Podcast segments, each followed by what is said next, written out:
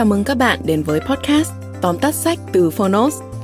Trong podcast này, chúng tôi giới thiệu nội dung chính của những cuốn sách tiêu biểu mà Phonos lựa chọn, bao gồm những tựa sách bán chạy tại Việt Nam và cả những cuốn sách nổi bật trên thế giới nhưng chưa có tại thị trường Việt Nam. Podcast Tóm tắt sách không chỉ là nguồn tham khảo hữu ích trước khi chúng ta quyết định mua một cuốn sách, mà còn là nơi tổng hợp kiến thức một cách đơn giản, gọn gàng, phù hợp với quỹ thời gian của người bận rộn. Podcast tóm tắt sách được phát sóng đều đặn vào thứ tư và thứ sáu hàng tuần. Mời các bạn đón nghe. Nếu yêu thích nội dung này, hãy tải ứng dụng âm thanh số và sách nói có bản quyền Phonos để khám phá thêm hàng ngàn nội dung số hấp dẫn khác như ebook, thiền, chuyện thiếu nhi, chuyện ngủ, nhạc chủ đề.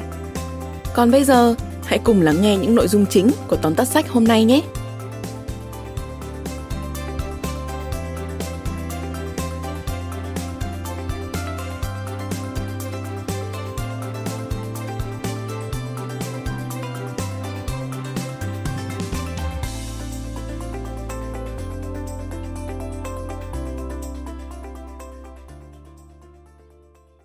Bạn đang nghe từ Phonos.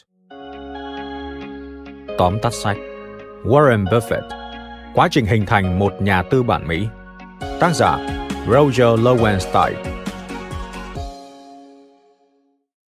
Hơn cả một tiểu sử, Warren Buffett Quá trình hình thành một nhà tư bản Mỹ còn cho thấy những thay đổi của xã hội Mỹ thông qua câu chuyện cuộc đời của nhà đầu tư nổi tiếng Warren Buffett. Bên cạnh Bill Gates và Mark Zuckerberg, Warren Buffett có lẽ là một trong những tỷ phú nổi tiếng nhất thế giới. Với xuất phát điểm thấp và phong cách cây nhà lá vườn, tự đóng thuế, thích mặc những bộ quần áo giản dị, không ở nhà xịn, đi xe sang, miệt mài làm từ thiện. Hiền nhân sự Omaha nhận được nhiều sự yêu mến với ngay cả những người không mấy thiện cảm với giới siêu giàu.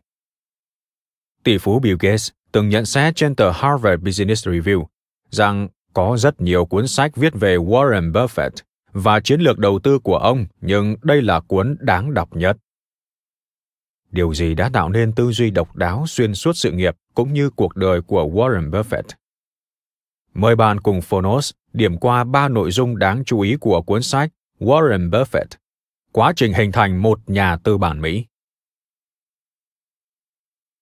Nội dung thứ nhất, xuất phát điểm thấp vẫn có thể trở thành tỷ phú. Ra đời trong cuộc đại suy thoái năm 1930, tại thời điểm nhiều gia đình đang đối mặt với một tương lai không chắc chắn, Warren Buffett đã học được giá trị của đồng tiền.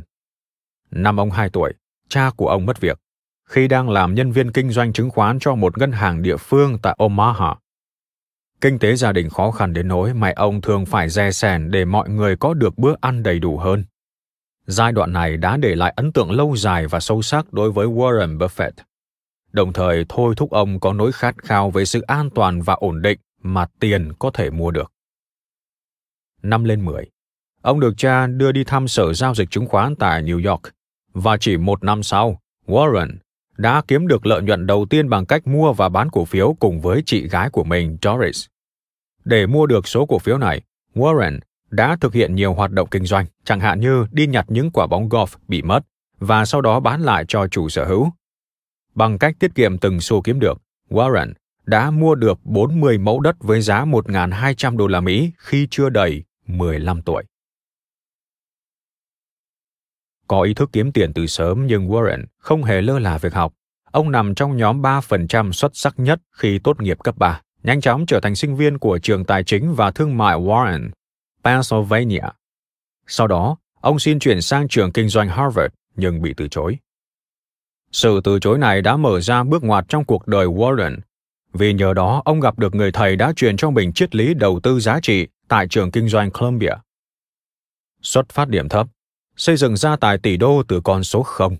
Warren Buffett đã làm được điều ít người có thể là nhờ đã sớm nhận ra đam mê, đồng thời không ngừng nỗ lực hoàn thiện bản thân để có thể vững vàng trong mọi lựa chọn. Nội dung thứ hai tập trung vào giá trị. Tại trường kinh doanh Columbia, Buffett đã gặp người thầy dẫn dắt ông bắt đầu sự nghiệp đầu tư. Đó là giáo sư Benjamin Graham, nhà kinh tế học, người tiên phong trong lĩnh vực phân tích thị trường chứng khoán với cách tiếp cận độc đáo để tìm kiếm các khoản đầu tư phù hợp. Nền tảng trong triết lý của Graham là đầu tư vào các cổ phiếu rủi ro thấp và thu về lợi nhuận cao bằng cách tìm mua các cổ phiếu có giá trị nội tại lớn hơn giá trị thị trường, tức mức giá hiện tại mà cổ phiếu đang được bán. Triết lý này đã trở thành công thức đầu tư làm nên thành công của Warren Buffett. Khởi nghiệp từ năm 26 tuổi tại quê nhà yên bình Omaha, trong vòng một năm, Buffett đã huy động được 500.000 đô la từ bạn bè và gia đình. Toàn bộ số tiền được ông dùng để đầu tư vào các công ty bị định giá thấp. Sau năm đầu tiên, danh mục đầu tư 500.000 đô la đã tăng giá trị lên 10% và tăng gấp đôi vào năm thứ ba. Vào những năm 1980, triết lý đầu tư của Buffett cũng bắt đầu chuyển sang một hướng mới để thích ứng với những thay đổi của nền kinh tế Mỹ nhưng vẫn dựa trên nguyên tắc của Graham. Tiêu chí để xác định giá trị nội tại của một công ty không chỉ dựa vào tài sản tài chính, mà còn là toàn bộ thương hiệu. Ông không còn tập trung vào các công ty nhỏ bị định giá thấp nữa mà bắt đầu mua các doanh nghiệp lớn, nổi tiếng như Washington Post và công ty bảo hiểm Geico. Khả năng đầu tư lớn của ông kết hợp với thị trường sôi động của những năm 1980 đã đưa Buffett lên cấp độ giàu có mới. Đối với bản thân Buffett, trong suốt 4 năm đầu tiên của thập niên 80, giá trị tài sản dòng của ông đã tăng từ 140 triệu đô la lên 620 triệu đô la. Và vào năm 1985, với việc thị trường tiếp tục bùng nổ, Buffett cuối cùng đã lọt vào danh sách tỷ phú hàng năm của tạp chí Forbes. Nội dung thứ ba Mặc dù có khối tài sản khổng lồ, Buffett không phải là một tỷ phú phố Wall khuôn mẫu. Gần như suốt cuộc đời mình, Buffett đã thoải mái ở trong ngôi nhà khiêm tốn mà ông đã mua với giá 31.500 đô la từ khi 27 tuổi. Nhưng đó mới chỉ là một trong nhiều cách Buffett thách thức định kiến tỷ phú. Đầu tiên, ông chưa bao giờ cổ suý ý tưởng về việc nước Mỹ có một tầng lớp thượng lưu. Ngay cả vào đầu những năm 1960, khi sự phân biệt đối xử vẫn còn phổ biến, Buffett đã thách thức nhiều đồng nghiệp của mình khi tẩy chay câu lạc bộ Rotary địa phương vì từ chối nhận các thành viên không phải là người da trắng. Đi ngược lại với quan điểm của phần đông giới thượng lưu, Buffett đã lên tiếng phản đối việc cắt giảm thuế cho người giàu, mặc dù điều này có lợi nhiều hơn cho cá nhân ông. Kể từ trước khi bước sang tuổi 30, Buffett đã phải vật lộn để tìm hiểu xem nên làm gì với sự giàu có của mình vì ông không muốn theo đuổi lối sống hào nhoáng với siêu xe, biệt thự hay quần áo đắt tiền. Ông cũng không muốn con cái ỉ lại vào thành công của mình. Vì vậy, ông luôn dạy họ phải tự lập trong cuộc sống cũng như sự nghiệp. Vào năm 2006, khi Susan, vợ ông, qua đời, Buffett đã quyết định quyên góp phần lớn tài sản cho các tổ chức từ thiện. Một phần sáu tài sản của ông đã được chia cho các quỹ khác nhau của gia đình Buffett, và phần còn lại sẽ được phân bổ theo thời gian cho quỹ Bill and Melinda Gates, giúp hỗ trợ y tế ở các quốc gia đang phát triển. Tính đến năm 2015, giá trị tài sản dòng của ông là 64 tỷ đô la Mỹ, khiến cam kết của ông với quỹ Bill and Melinda Gates trở thành một trong những khoản quyên góp từ thiện lớn nhất trong lịch sử, một di sản mà ông chắc chắn có thể tự hào. Bạn thân mến, Warren Buffett Quá trình hình thành một nhà tư bản Mỹ mang đến cho người đọc không chỉ là câu chuyện làm giàu của người đàn ông có xuất phát điểm giống phần đông những người bình thường khác lớn lên trong thời kỳ đại suy thoái. Đó còn là câu chuyện về ước mơ, về nhân phẩm, về sự kiên tâm với những lựa chọn của đời mình. Bạn đã có thể khám phá trọn vẹn thông điệp của tác phẩm được tỷ phú Bill Gates khuyên đọc này qua phiên bản sách nói trên ứng dụng Phonos. Có thể nói thành công của Warren Buffett là nhờ vào sự hội tụ tài năng với đam mê trong lĩnh vực tài chính.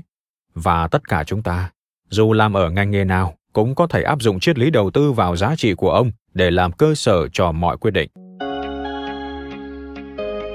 Cảm ơn bạn đã lắng nghe tóm tắt sách Warren Buffett, quá trình hình thành một nhà tư bản Mỹ trên ứng dụng Phonos. Hãy thường xuyên truy cập vào Phonos để đón nghe những nội dung âm thanh độc quyền được cập nhật liên tục bạn nha.